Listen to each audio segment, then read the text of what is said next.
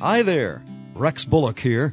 Welcome to Power Surge. Come on in and join me. I love summer, don't you? I saw a message on a bumper sticker uh, that, hey, stuck with me. It said, Life's a beach. I like that. You know, as I was sitting in the sand thinking about it, I, I had to agree. The beach provides several excellent analogies of life. I observed one of the most poignant right in front of me. Hey, the kids were building castles in the sand. It was interesting to watch their projects. They forgot about everything around them. They focused their attention on building those castles. And for that short period of time, all their energies were focused on making their creations the biggest and the best in sight.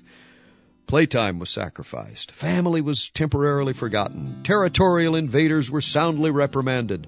And once the castle was completed, the proud builder wanted the whole world to acknowledge his amazing achievement.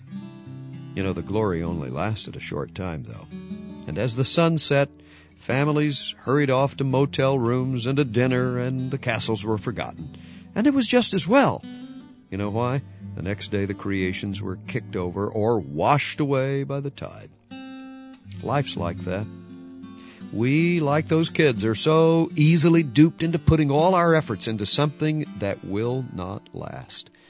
And regardless of what we do on this earth or how well we do it, we might be building nothing more than sandcastles. Now, what a contrast to the eternal, indestructible mansion that Jesus Christ is preparing for those who are His children.